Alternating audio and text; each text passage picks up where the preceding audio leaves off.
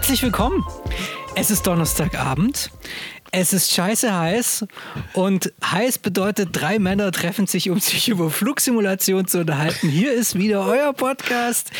Die Simulanten-Episode Nummer, ähm, was haben wir schon? 22 äh, jetzt? 22, ja. 22. 22. Boah, krass. Hey Leute, geil. Es ist endlich wieder soweit. Ich kann euch zwei wieder sehen. Und ähm, heute ist mal wieder der Raphael, ist heute wieder auf Dienstreise natürlich. Deswegen begrüße ich jetzt mal hier ganz lieb erstmal den lieben Tommy. Servus. Hallo Julius. Und natürlich äh, hier jetzt äh, zugeschaltet aus Uganda der liebe Raphaelovic. Ah. Hallöchen. Hallo Raffi. Oh, Hi. Jungs, Jungs, hey, ähm, Dings, letzte Folge hat, glaube ich, auf cruiselevel.de den äh, Kommentarrekord gebrochen. Was war ja. da denn los, hey? Ich bei 6000 habe ich aufgehört zu zählen, um ehrlich zu sein. Also ich weiß gar nicht, was wir da angerichtet haben oder was passiert ist, aber es, es war ja die fette Diskussion, ähm, was ist der beste Simulator, wo, wo gibt, oder? So ein bisschen. Ja, ich bin auch froh, dass diese Diskussion endlich mal aufgekommen ist, weil die hat man noch nirgendwo gesehen. Ja, ja. das ist endlich mal wichtig, dass man das so durchdiskutiert hat. Ja. Und äh, ich, das Ergebnis ist, glaube ich, äh, ganz klar. Ja, das ist äh, FS 2004. Ist einfach so. Ja, also ich glaube auch, also wenn wir so nach der, nach, der, nach der, nach der Tonality da gehen und nach, dem, nach der Bereitschaft, sich gegenseitig die Köpfe einzuschlagen, der FS9 ist einfach das Nonplusultra. Und ich denke, ja. ja, also, nee, was ich damit sagen will, hey Leute, vielen Dank für eure Anteilnahme, nennen wir es mal so, an, den, ähm, an dem letzten Podcast mit Marcel Felde, der, wo ich sagen muss, so beim Schneiden, äh, fast so ein bisschen mein Lieblingspodcast war irgendwie. Also natürlich sind alle unsere Gäste fantastisch und es macht immer Bock, aber irgendwie so, äh, Marcel Marcel hat echt nochmal so echt einen schönen Touch mit reingebracht, weil er auch einfach so ein bisschen entspannter gewirkt hat und auch einfach so dieses Thema Flugsimulation so ein bisschen auch mal wieder durch eine neue Brille gesehen hat. Ja, auch so einen gewissen, irgendwie so einen gewissen Abstand irgendwie gehabt hat dazu, ja. War sehr angenehm. Und an der Stelle muss man auch ehrlicherweise sagen, dass es quasi der Marcel war die Ruhe vor dem Sturm. Ne? Also im Prinzip, wenn man jetzt die Kommentarspalte als einen Sturm nimmt, ja, ich fand es, äh, also nochmal lieben Dank an Marcel, vielleicht im Namen von uns allen dreien. Ähm, ich fand es eine sehr schöne, entschleunigende Diskussion an der Stelle, muss genau. man das genau. sagen. Genau. Ja. Und es, es war ein schöner Kontrast zu diesen drei Hit, zu diesen drei Simulanten-Hitzköpfen, die ja fast jede Woche ihre Meinung ändern zu irgendwelchen Add-ons und so weiter. naja, Heute wollen wir versuchen, diese Streits vielleicht mal ein bisschen zu, zu vermeiden und uns ähm, vielleicht nicht so auf diese gängigen Türmen, äh, Themen zu stürzen. Ich meine, es ist vielleicht erst zwei Stunden her. Wir haben jetzt Donnerstagabend. Im Moment spielt gerade ist gerade Fußball-WM. Eigentlich sitzt ein normaler Mensch jetzt nicht vor dem Mikro und nimmt äh, Podcast auf, aber wir machen das extra für euch. Oh, nein, genau. Und vor drei Stunden ist ja noch was ganz Krasses passiert, nämlich Captain Sim hat tatsächlich noch mal einen rausgehauen, Jungs. nämlich die Sieb 777-300 ist jetzt auch zu kaufen. Also wenn Endlich. ihr zwei Außenmodelle haben wollt für den Microsoft Flight Simulator, in der eine, eine, eine Zombie 747 steckt, dann könnt ihr mittlerweile dafür wirklich 50 Dollar ausgeben. Endlich. Ja, aber, aber das soll jetzt nicht weiter Thema sein. Ähm, ich dachte heute mal, ähm, heute war nämlich, wie ihr auch auf cruiselevel.de lesen könnt, war nämlich auch ein kleines Update bei Simbrief am Start. Und dann dachte ich, warum wollen wir uns mal nicht so ein bisschen über das Thema Flugplanung unterhalten? Also so das Thema, wie sieht bei euch der Schritt im Flugsimulator oder wie sehen bei euch die Schritte aus, die ihr unternehmt, bevor ihr euch ins virtuelle Cockpit setzt und loslegt? Denn ich glaube, da hat sich ja über die letzten Jahre einiges getan. Und wenn man so ins Internet schaut und auch so je nach, ich sag jetzt mal, Nerd-Level, so die Beiträge der Leute betrachtet, ähm, gibt es da ja rund, ähm, verschiedene Herangehensweisen. Also erstmal ist ja immer die Frage, Simbrief oder nicht Simbrief. Ja? Und vielleicht wollen wir das Thema einfach mal so ein bisschen besprechen. Wie macht ihr das und ähm, was sind die Punkte an der Flugplanung, die ihr irgendwie, die ihr überspringt oder nicht macht oder wie auch immer. Wie ist es bei dir, Raffi? Also ich muss ehrlicherweise sagen, ich habe viele Zwangsneurosen gehabt, tatsächlich bei der Simulation, die ich absetzen konnte oder ablegen konnte. Okay. Ähm, und zwar, das ist wirklich, also ich will das jetzt nicht irgendwie lächerlich, weil Zwangsneurosen sind natürlich äh, eine ernsthafte Sache. Aber letzten Endes ist es so, dass ähm, für mich war eine Zeit lang, wirklich jahrelang, war für mich ein Flug nur dann durchführbar, wenn ich parallel zum realen Flug, der auch dann nur stattgefunden hat, was jetzt zu Corona natürlich eine Tragik gewesen wäre, ja, ich wäre ich arbeitslos, ja, ähm, als virtueller Pilot. Ähm, ich konnte eine Zeit lang wirklich nur zum echten Flieger parallel fliegen. So, also das ist mal so vielleicht mal als Grundvoraussetzung überhaupt, bevor ich mir überhaupt einen Flug äh, ausgesucht habe. Also das heißt, ähm, du sagen wir zum Beispiel die Strecke von Warschau nach Bergamo oder so mit Ryanair, dann bist du, hast du wirklich ähm, geguckt äh, auf Flight Radar 24 oder so und hast geschaut, okay, wann geht welcher Flieger und das fliege ich dann nach. Und ich muss wirklich zur gleichen genau. Zeit wieder abheben. So ist es, ja. Also das war wirklich bescheuert und ich habe das dann auch immer wirklich den Flugverlauf einmal geguckt, weil natürlich, wenn man selbst plant, ist natürlich die Route nicht immer dem echten Flugpendant natürlich gleich, weil man natürlich ja nicht weiß, was die Kollegen, sage ich jetzt schon fast, äh, aus, den, äh, aus, aus, dem Ops geplant haben. Hat Raffi mal angerufen in Dublin ja. rein, der, wie ist der Flug morgen? Ja. Ähm, aber es war vor allem eine innere Befriedigung tatsächlich, wenn man es da geschafft hat, eine möglichst gleiche Route, die natürlich sowieso verfälscht dargestellt wird, weil du kriegst ja im echten Leben Shortcuts und so weiter.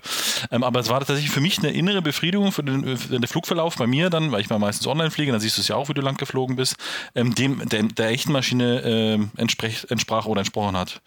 Ähm, so, und dazu natürlich letzten Endes dann verschiedene Tools. Früher habe ich sehr viel mit ähm, PFPX gemacht. Ja. Wie heißt eigentlich, was, was ist die Abkürzung eigentlich? Für was steht Pro, das? Professional Flight Planner X. Oder? Äh, ich glaube ja, du hast recht, ja.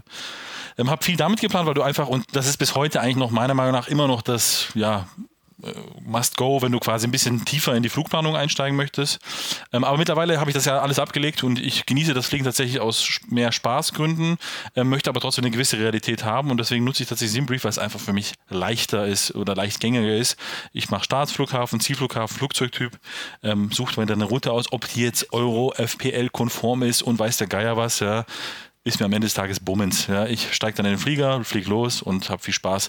Ist einfach so, wenn man natürlich studiert, hat man mehr Zeit. Wenn man irgendwann beruflich unterwegs ist, hat man weniger Zeit. Ja, und dann verändern sich vielleicht die Prioritäten. Daher kommt es dann, dass ich das irgendwie geschafft habe, dann einfach die Flüge zu wählen. Das heißt, früher PFBX, heute Simbrief tatsächlich. Mhm. Okay, also. Tommy. Tommy. Ja. Du alter äh, Flugplaner, hau genau. raus. nee, also ich muss sagen, ähm, ganz, ganz, ganz, ganz früh, also FS 2004 Zeiten und so, hat das tatsächlich bei mir eben der FS 2004 dann auch geplant. Also das konnte der ja mehr oder weniger, dass er dir so eine Route von VOR oder IFR oder so weiter da vorschlägt. Also das hat mich quasi dann damals nicht interessiert. Irgendwann bin ich dann auf äh, PFPX, ich glaube es gab sogar eine Version 1 und eine Version 2, äh, bin ich der Meinung. Irgendwann bin ich dann glaube ich auf PFPX Version 1 aufgestiegen. Ja, es gab mal ein umfassendes Update. Du hast recht, doch, doch, es gab mal ein umfassendes Update. Da waren dann auch so Möglichkeiten wie äh, so Sigmets, also genau. Wettergeschichten einblenden zu lassen und so. Ja, genau. ja. Und das habe ich ehrlich gesagt auch dann jahrelang äh, dann, dann benutzt. Muss aber sagen, ich bin nie in die Tiefe eingestiegen. Ja, ich habe da meinen Flug drüber geplant mhm. und so, habe da auch meine Gewichte. Das, also, aber jetzt irgendwie, das war ja, ist ja ein sehr mächtiges Tool, muss man wirklich an der Stelle ja sagen. Mhm. Ja, du konntest ja da irgendwie auch Preise eintragen und dann hast du gesehen, wie viel der Flug kostet. Ja, ja. Also das das muss ich sagen, das habe ich, das habe ich dann nie gemacht. Und irgendwann bin ich dann, und das ist aber tatsächlich noch gar nicht so lange her, ja, also lass das vielleicht so anderthalb Jahre sein. Da bin ich dann äh, tatsächlich auch auf Simbrief äh, umgestiegen und handhabe das im Grundsatz genauso wie der Raffi, ja. Äh, wenn der mir plant, mhm. wie die Route äh, ist, dann, dann ist es halt so. Manchmal ist es so, dass er sagt, okay, passt nicht. Dann suche ich mir schon irgendwie nochmal andere Möglichkeiten, bis er dann sagt, okay, Analyse Route ist jetzt okay. Aber ähm, ich lasse das jetzt auch nicht überprüfen, ob da jetzt irgendeine Höhe Höhe nicht stimmt oder was weiß ich. Ja, das ist äh, mhm. an der Stelle, ja, wie Ravi schon gesagt hat, ne, das ist dann irgendwann fliegst du aus Spaß und da ist das auch nicht so wichtig, ob der Flugplan jetzt da irgendwie eine Kurve mehr oder weniger hat und das jetzt realistischer ist oder nicht. Ja. Wichtig ist, dass du von A nach B kommst und äh, genau. Ja. ja. Wobei ich ehrlicherweise zugeben muss, ich, ich feiere das. Wir haben ja einen, äh, in unserem Freundeskreis, Matze, vielleicht ein Gruß an der Stelle, ja, der ist ja quasi der virtuelle, ähm, äh, wie nennt man die in Brüssel nochmal, die die Freigabe für Flüge, Flug, Flug, Flüge Eurocontrol. Euro, genau, der ist der, der virtuelle Eurocontrol Flugfreigabe Systemanlage GmbH und Co. KG äh, quasi und letzten Endes, er ist, ich sag mal, es ist habe ich manchmal das Gefühl, für ihn ist das Hobby eher die Flugplanung als der Flug. Und deswegen macht er auch gerne mhm. mal für uns Flug, Flugplanung. Und ich finde es schon cool. Also wenn ich weiß, dass ich einen Flugplan habe, der wirklich dann nach den realen Vorgaben hat, weil das ist ja so ein Teil unserer Simulation, unseres Empfinden, denn wir freuen uns ja auch, wenn die äh, Outer Aileron Flaps hochgehen nach der Landung beim neuen Airbus, ja, ähm, bei FS Labs. Ist ja ein schönes Feature, was kein Mensch braucht, aber es ist schön und wir freuen uns drüber. Und das ist im Prinzip ähnlich, ja. Ähm, oder nicht ähnlich, aber vielleicht in ja. die gleiche Richtung, ja.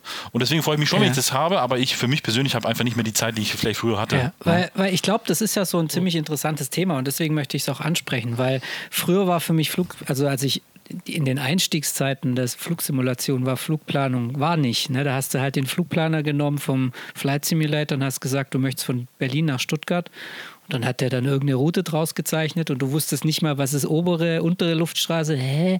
Ja, A81 oder was? Und ja, und dann bist du da halt geflogen und, ähm, und dann irgendwann wusstest du, was ein ALS ist und dann wusstest du irgendwann, oh, ich muss auch planen, auf welche Landebahn ich fliege und von welcher Landebahn, äh, Stadtbahn ich starte.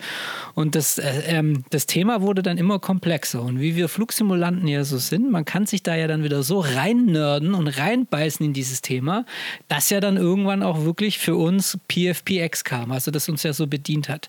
PFPX muss man vielleicht mal dazu sagen, ist ja ganz interessant, das Programm selbst wurde ja weiterentwickelt und hat in der fast gleichen Oberfläche jetzt eine Zulassung bekommen irgendwie für die reale Luftfahrt. Also man kann jetzt tatsächlich auch als Airline-Operator oder Flugbetreiber oder weiß ich nicht, wie man das jetzt offiziell nennt. Ich bin ja nur ein Simulant, aber kann man auch diese Software benutzen? Also was wir damals benutzt haben, war im vielleicht schon jetzt mal gefühlt zu 80 Prozent relativ realistisch.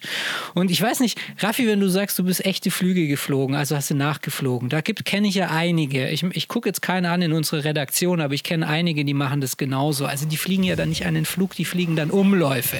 Ja, mhm. das nennt man ja dann Umläufe. Also die haben ja dann die steigen steigen dann plötzlich in Stuttgart ins Flugzeug und fliegen nach Mallorca und die müssen dann zurückfliegen und die fliegen dann sogar so, dass sie irgendwie die maximalen Crewzeit nicht überschreiben und so als überschreiten. Also es geht richtig schlimm. Aber was irgendwann so dazu kam, auch im Zuge von PFPX, PFPX das war ja diese CFMU-Validierung. Mhm. Und jetzt mal Hand aufs Herz. Wisst, also wisst ihr noch, was das war? Habt ihr das immer gemacht? Macht ihr das immer noch beim, bei, bei dieser Geschichte? Oder sagt ihr, okay, Schluss jetzt, irgendwann ist auch mal gut? Also früher habe ich das tatsächlich gemacht. Da ging das, glaube ich, aus PFBX, meine ich sogar automatisch, beziehungsweise du hast es halt dann kopiert mit einfach Copy und Paste auf eine Website quasi von der, von der Eurocontrol. Ja. Und, dann und da habe ich das tatsächlich eine Zeit lang gemacht, wo ich mich wirklich damit, mit der Materie sehr damit beschäftigt habe. Das Blöde ist jetzt, ist diese CFU-Validierung ein bisschen komplizierter zu finden. Also man kann das nicht mit einem Direktlink aufrufen, sondern man muss das immer, weil das über einen HTML, Java, whatever Script läuft, ja, muss man also immer auf die Seite erst runterscrollen, draufklicken, dann kommt es Pop-up und dann kann man es immer noch machen. Und das war auch so zeitgleich mit dem, wo ich quasi zur Simbrief gewechselt habe, wo mir diese ganze CFMU-Validierungs- Geschichte relativ, ich will jetzt nicht sagen egal ist, ja, es ist immer noch schön, aber es ist jetzt nicht mehr für mich ausschlaggebend, ob jetzt der Flug für mich quasi, äh, für mich aus meinem Gedanken, ja, ähm, erfreulich ist oder nicht. Allerdings habe ich das früher tatsächlich gemacht. Also ich habe jeden Flug geguckt und das war dann richtig ärgerlich, weil dann sagt er dir, keine Ahnung, this airway not allowed between flight level 245 and 300 zum Beispiel, ja, und dann musstest du gucken, wie du kannst du drumherum planen, musst du hoch, runter, musst du vielleicht einen Step Climb oder einen Step äh, Descent machen im Flugplan. Ähm, das habe ich tatsächlich früher alles gemacht, ja, und dann war das Problem, dass du natürlich 16 Stunden Flugplanung gemacht hast für 45 Minuten für den Flug, ja, das ist halt so. Ja. Ähm, das war dann, dann irgendwann mal vielleicht zu viel, ja, zumindest aus meiner Perspektive. Ja, ähm, äh, aber vielleicht als Hintergrund, diese CF, CFMU-Validierung, äh, ähm, das ist ja eine, eine, Geschichte von, von Eurocontrol, was die anbieten, oder? Das ist ja eine, eine, Möglichkeit, äh, dass du das da eingeben kannst. Vielleicht an der Stelle, was, was wir damit meinen. Und da überprüft sozusagen die Website, ob äh, euer Flugplan eben den, den aktuellen Regularien an der Stelle entspricht. Ähm, kann man ja einfach mal vielleicht mal an der Stelle dann äh, ganz entspannt googeln. Ich habe es fünfmal gemacht. Also ich, ich, ich habe auch erst durch euch davon erfahren. Ich habe es fünfmal gemacht. Das war fünfmal richtig. Und dann dachte ich mir, okay, das reicht. Ein sechstes, siebtes Mal oh, brauchst du es nicht, wird auch passen. Ja, du bist halt so ein Naturtalent. Bei dir hat es halt sofort funktioniert. Und du hast dann wahrscheinlich gesagt, okay, dann brauche ich es halt nicht mehr. Ja, das ist ja, Simbrief hat das geplant. Ich habe das da reinkopiert und gut ist. Ja, die Sache ist die halt, dass der Flugplan halt oder die Flugplanung oder andersrum, der Luftraum so herum, sich ja stetig verändert. Ne? Wir kennen es ja, früher waren ja quasi Directs eigentlich ein ja. No-Go. Ja, heute hast du quasi Lufträume, wo eigentlich Directs gewünscht sind sogar, ja, ähm, wo du eigentlich gar keine Airways mehr hast, sondern einfach nur noch von Entry Point, also quasi bei den Luftraum kommst, ja, von dem Eingangspunkt bis zum Ausgangspunkt direkt fliegt. Das ist ja quasi ab Österreich, wenn man so will, fast Richtung, ich kenne mich jetzt nicht mehr genau aus, Entschuldigung, wenn ich das falsch liege, aber so grob gesagt der Balkan bis runter nach Griechenland ja, ja. Ähm, ist es so quasi, dass man da fast überall mehr oder weniger direkt durchfliegen kann, ja. Ähm, und das ist halt das Problem, dass halt natürlich die Anforderungen stetig wechseln. Das heißt, du musst halt immer wieder am Laufenden Themen sein, ne? wenn du deine Flugplanung machst. Äh, klar kann das PFBX, wenn du mal die Updates, also auch die AirX da immer reinlädst, hat es das ja, aber trotzdem kommen dann viele andere Sachen, wie jetzt quasi irgendwelche geschlossenen Luftrouten, dann gibt es Military zeitweise und Pipapo, ja. Ähm, und da muss man schon wirklich am, am, am Ball sein, äh, um das ja möglichst, sag ich mal, stressfrei hinzubekommen, ja. Wenn man da nicht jedes Mal pro Flugplanung eben Ewigkeiten dran verbringen möchte. Ja. Ne? Also ich weiß nur noch, dass ich damals irgendwann in einem Forum oder so hatte ich mal einen, meinen, also es ist ja so, diese Flugplanungsprogramme jetzt, ob PFPX oder SimBrief, die äh, spucken ja dann immer dieses klassische Flugplanformat aus, ne? Also wo du dann diese verschiedenen Zeilen hast, wo dann die Flugfläche drin steht, dein Navigationsequipment, die Route, deine Remarks mit dem Equipment und dem Cellcall-Code und was weiß ich alles. Und da habe ich mal irgendwo in einem Forum eine Route gepostet. Ich glaube, das war zu irgendeinem Event, wo ich hinfliegen wollte oder so. Also habe ich einfach diesen Flightstrip oder wie man das nennt, diesen Flugplan mhm. reingepostet und hat tatsächlich irgendwie einer drunter kommentiert, die Route ist aber nicht valide. und das war damals so, und das war dann so der Punkt, wo ich dachte, Holy Guacamole, ich glaube, jetzt, jetzt sind wir wieder alle bereit für, für, für, eine Runde, für eine Runde Therapie, weil ich meine, und dann hat mich das aber in dem Moment so gefuchst, dann habe ich mich hingesetzt und wollte diese Route, valide bekommen über diese CFMU-Validierung da, die da noch integriert war in PFX. Und ich glaube, ich saß eine Dreiviertelstunde dran, das zu schaffen. Eine Dreiviertelstunde, das müsst ihr euch mal geben. Für sowas haben wir, habe ich früher Zeit verbracht. Naja, und seitdem die, ich meine, wie beim Raffi ist es ja, äh, der, wie der Raffi es gerade gesagt hat, seit diese Funktion halt in PFPX nicht mehr da ist, benutze ich auch das Programm gar nicht mehr, weil das irgendwie, SimBrief ist mittlerweile so Plug and Play. Ne? Du gibst ja. deine Destination ein, du schaust so ein bisschen, okay, wie ist der Wind, welche Runway wird es und dann guckst du vielleicht noch, dass die An- und Abflugrouten so ein bisschen stimmen, weil da gibt es ja auch unterschiedliche, ähm, ähm, ja, manchmal unterschiedliche Stars bei den Flughäfen zu Tageszeiten und so, aber sonst generierst du dir da einfach diese Strecke, deinen Flugplan, kriegst den Sprit berechnet, und kannst das Zeug in alle Add-ons exportieren und gut ist. Und das ist eine Sache von zehn Minuten. Also ich finde ja. das heute echt super sexy, ja. Also jeder, der das nicht kennt, dem kann ich wirklich empfehlen, aber ich glaube, jeder, der uns hört, der kennt wahrscheinlich Simbrief. Schaut euch Simbrief an, macht euch einen kostenlosen Account und dann könnt ihr jeden Flug perfekt planen mit nur drei, vier, fünf Klicks und es dann in euren Simulator exportieren. Ja. ja. Ja. Wobei, genau das ist ja der Punkt, was du sagst, ne? dass Simbrief halt kostenfrei ist. Ja.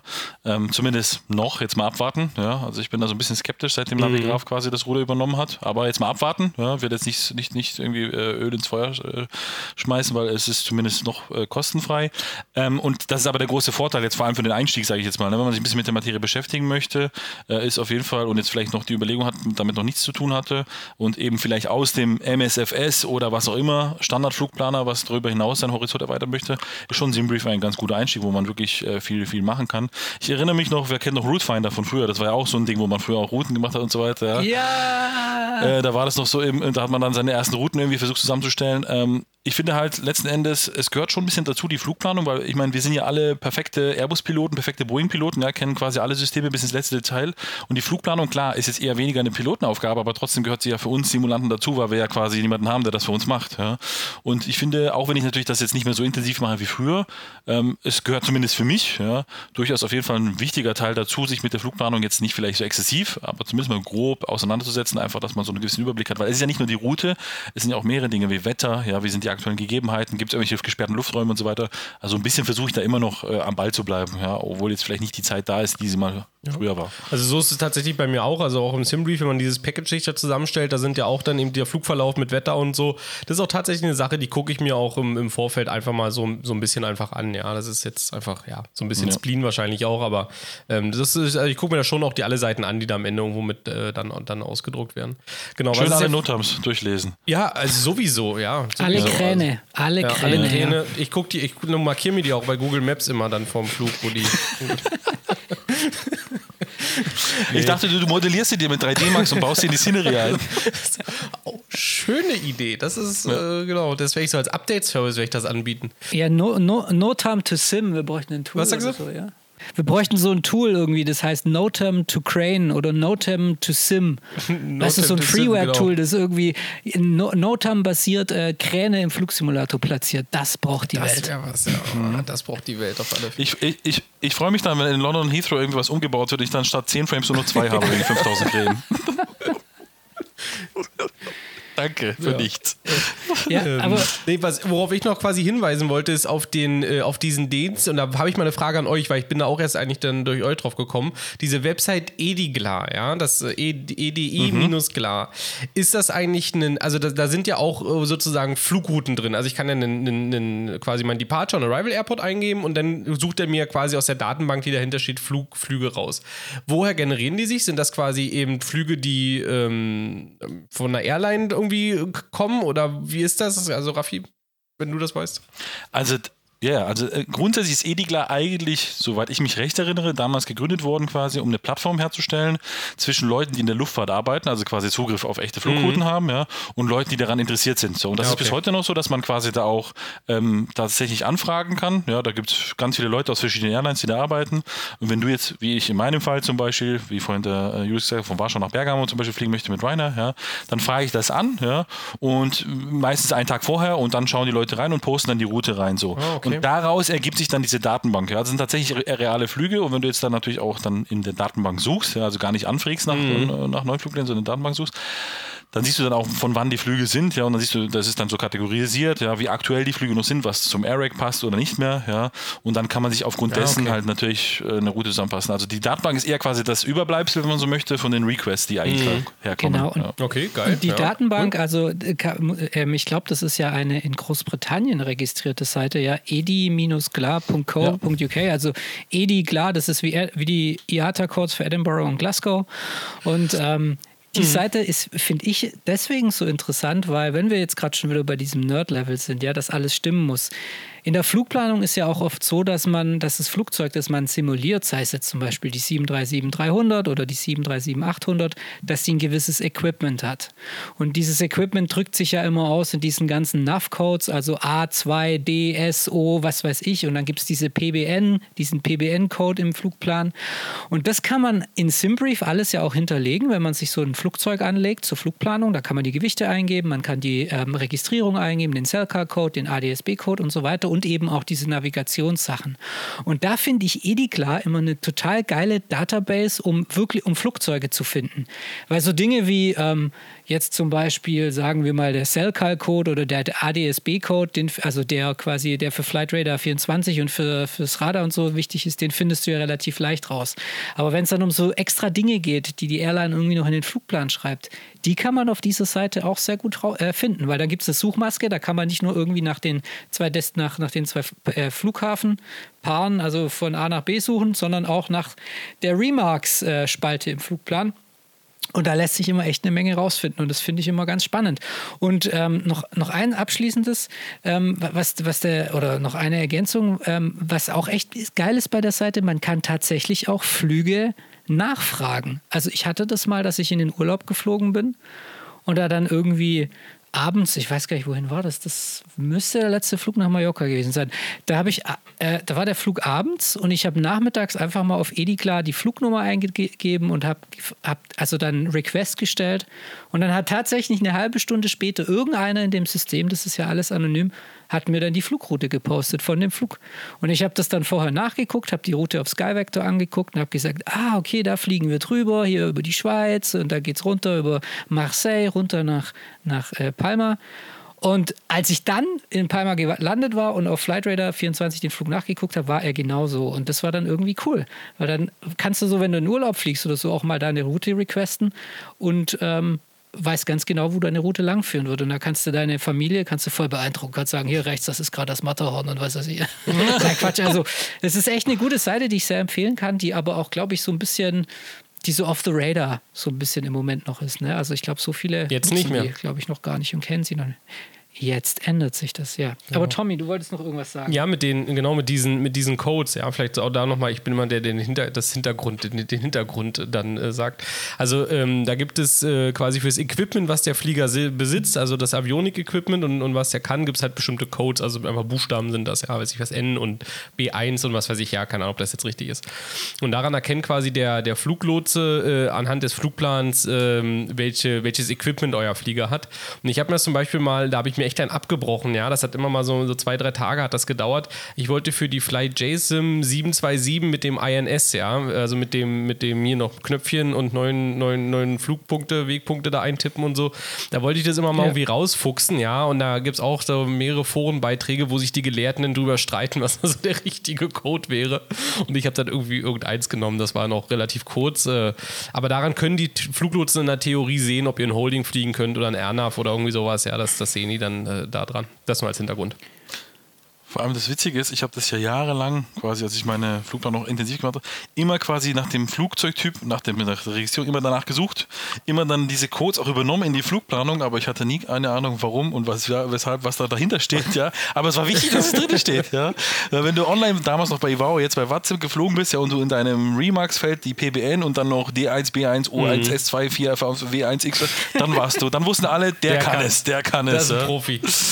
Ja obwohl du keine Ahnung hattest, was die Codes bedeuten. Das ist ja echt schon übel. Da kann man mal sehen, dass wir halt doch nur alle Drehstuhlpiloten sind. Ja, ja aber ich meine, wenn du sowas, also wenn du das jetzt gerade erklärst, dass der Fluglotse das erkennt, das ist, ich meine, klar, dafür ist es ja da, aber theoretisch ist es ja dann auch wahrscheinlich auf den Online-Netzwerken so, oder? Also wenn du so ja. oder ist denn das ja, Jacke? Oder also nee, ich weiß nee, es nicht, also da müssten wir jetzt mal jemand fragen, der sich auskennt. Lernen da die Controller auch diese, also die Flugzeuge dementsprechend zu behandeln? Also ich habe bei Ivao das höchste Controller-Rating, was man erreichen kann an der Stelle. Ich bin Area Controls, äh, ACC, was auch immer das ist, keine Ahnung. Und ähm, man lernt es natürlich nicht. Ich habe keine Ahnung. ja, das ist, denk, ist, ist äh, ja, glaube ich auch, dass man das nicht lernt. Ich glaube auch, ich bin ziemlich sicher, dass auch relativ die echten Lotsen nicht wissen, was das bedeutet. Ich vermute mal auch, ich bin jetzt kein Experte, um Gottes Willen, wenn ich falsch liege, bitte ab in die Kommentare. Ja. Ich vermute mal eher, dass das quasi für die Lotsenstellen relevant ist, wenn der Flieger quasi als Flightstrip reinkommt und die werten dann aus, okay, pass mal auf, der Flieger, das System oder was auch immer, ja, würde dann auswerten, der Flieger hat die und die Funktionen, ja, und wenn er jetzt zum Beispiel RF, RVSM nicht kompatibel ist, also nicht über Flight Level 275 fliegen kann, ja, dann würde wahrscheinlich bei den Fluglotsen dann auf dem Flightstrip stehen, Achtung, not higher than, weiß ich ich nicht, Flight Level 270 zum Beispiel jetzt als blödes Beispiel, ja, ähm, irgendwie solche Restrictions, dass die dann wahrscheinlich beim Lotsen gefiltert rauskommen. Ich vermute nicht, dass die Fluglotsen den kompletten Flightschiff jedes Mal durchlesen und gucken, was kann der Flieger, was kann der nicht. Und es ist auch eine mhm. Art, äh, vermute ich mal, und das ist vielleicht der ganze Hintergrund, dass eine Flugzeuge, die durch einen europäischen Flugraum fliegen wollen, müssen eine gewisse Mindestanforderung haben an Equipment, an Zertifizierung und so weiter. Und das ist wahrscheinlich nochmal so eine Art Nachweis, dass der Flug quasi nach diesen Zertifizierungen quasi geplant wurde und der Flieger das auch kann. Ja. Ich glaube, es geht eher um eine rechtliche, wie auch immer Sache, weniger um die Sache, dass als dass eine Überprüfung der Lotsen stattfindet. Und jetzt unten, unten in lang, im, im, im, fünften Stock im Keller, weißt du, alles voll mit irgendwelchen Leuten, die da sitzen und per Katalog die ganzen Dinger nachgucken von dem Flugverlauf des Tages. nee, keine Ahnung. Also an der Stelle, äh, liebe, liebe reale Piloten, liebe reale äh, äh Fluglotsen, wenn, wenn uns welche zuhören, schreibt es doch mal in die Kommentare. Wisst ihr, was diese ganzen Codes bedeuten? Lernt, also lernen tun sie es, glaube ich, bestimmt. Das mhm. wird so eine Theoriestunde sein. Aber wisst ihr das? Braucht ihr das eigentlich in, in eurer täglichen Arbeit? Ja. Würde mich mal interessieren. Aber es ist schon spannend. Wir machen das alle nach und wir machen es halt nach, weil es irgendwie reingehört. Nicht, weil damit es realistisch ist, aber so eigentlich so.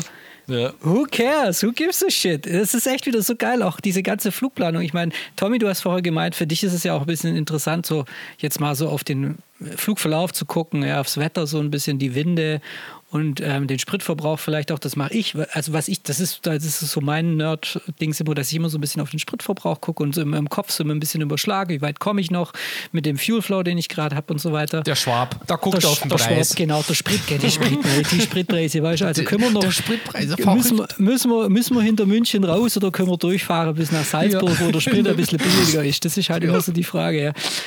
Lucy Bille, da, da danken wir an Polen. Ja, äh, äh, äh, also Hildegard, sollen wir da jetzt durchfahren oder ja. Naja, und ähm, das Ding ist aber, das weißt du, also man kann da so da drauf achten und das alles total wichtig nehmen. Aber wenn man es nicht wichtig nimmt und einfach startet, auf den Autopilot drückt, drei Stunden durchfliegen lässt, kann man genauso landen und, und, sein, und, und dieses Programm bedienen, wie wenn man drei Stunden da saß und die Nummern kontrolliert hat. Also das ist irgendwie so dieses Lustige, ja, dass wir uns irgendwie jetzt kommt wieder der Raffi, das passiert alles nur in unserem Kopf, ja, dass wir uns nein, halt nein. so viele Dinge ja. da draufpacken und es dadurch für uns interessanter machen, aber eigentlich who cares? Das, das ist, weißt du, es, es passiert ja nichts. Wir wissen ja, in dem Simulator passiert nicht irgendwie plötzlich, dass uns eine Treibstoffleitung raus ballert oder was auch immer und wir plötzlich merken, oh, was, da stimmt was nicht mit dem Treibstoff, sondern dieser ganze Sicherheitsaspekt, warum so viele Dinge gemacht werden in der Luftfahrt und die wir dadurch nachahmen, weil wir ja realistische Piloten sind, diese, das, der Sicherheitsaspekt, der fehlt ja bei uns total, weil wir nur auf dem Stuhl sitzen. Und das ist irgendwie ja. schon witzig, finde ja. ich. Also was ich tatsächlich auch immer mache ist, also ich tue jetzt nicht den Fuel Flow alle halbe Stunde oder 45 Minuten checken, so wie du das machst natürlich, ähm, du alter Benziner, aber es geht also darum, dass ich letzten Endes nach der Landung schaue ich tatsächlich, weil du hast ja quasi eine Flugbahn und dann was du ja am Ende drin haben solltest und da gucke ich schon immer, ja und äh, ich, ich, an der Stelle vielleicht Grüße an äh, Basti, der ja mal unser zweiter oder erster Podcast-Gast war, weiß ich gar nicht mehr, ähm, der ist da mal ganz genau, ja, wenn, mein, wenn in der Flugplanung, also wenn ich nach der Landung, ja, wenn ich da 30 Gramm mehr drin habe als in der Flugplanung, da war es ein schlechter Flug. Und direkt gelöscht überall. Hat nicht stattgefunden. Ja, genau, ja. ja. ja. ja. Aber ja. in, diesem, in diesem Zusammenhang, um vielleicht auch so ein bisschen auf unser, unser äh, zweites äh, Thema, was wir noch haben, äh, überzuleiten, stelle ich tatsächlich fest, dass auch die, die virtuellen Airlines da immer in der Hinsicht äh, ein bisschen professioneller werden.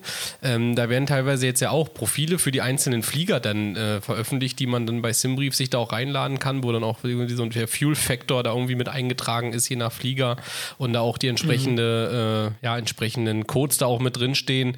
Ist schon, ist schon interessant. Also das wird dann quasi da auch nochmal auf ein, auf ein anderes Level gehoben, quasi, wenn man da sich in bestimmten virtuellen Airlines rumtreibt. Stichwort Wörter.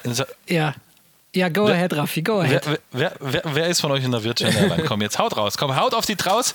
Wer ist in welcher ja, virtuellen ja, Airline? Los, Tommy, du zuerst. Ähm, also, ich war wirklich jahrelang äh, bei Fly UK, glaube ich, heißen die. Fly oder Fly Virtual UK ist ja eine, eine also das ist ja wirklich eine, eine, quasi eine fiktive virtuelle Airline, ähm, die halt jetzt keinen realen, äh, realen Airline nach, äh, nachbilden.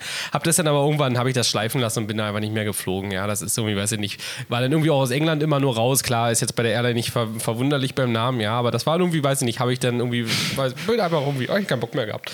Bin dann wirklich jahrelang, habe ich das, äh, hat mich das gar nicht mehr interessiert, weil ich auch die ganzen Systeme irgendwie wirklich nervig fand, ja, mit, mit diesen Smart Arcas und was es da ja nicht irgendwie alles gab und dann, naja, jedenfalls will den, würde jetzt den Podcast sprengen und bin jetzt seit, äh, tatsächlich seit ein paar Monaten bei äh, dieser äh, Lufthansa Virtual Airlines, äh, die dieses auch dieses WAMSys-System, das ist ja auch so ein neues äh, Virtual Airline Management System benutzen. Mhm.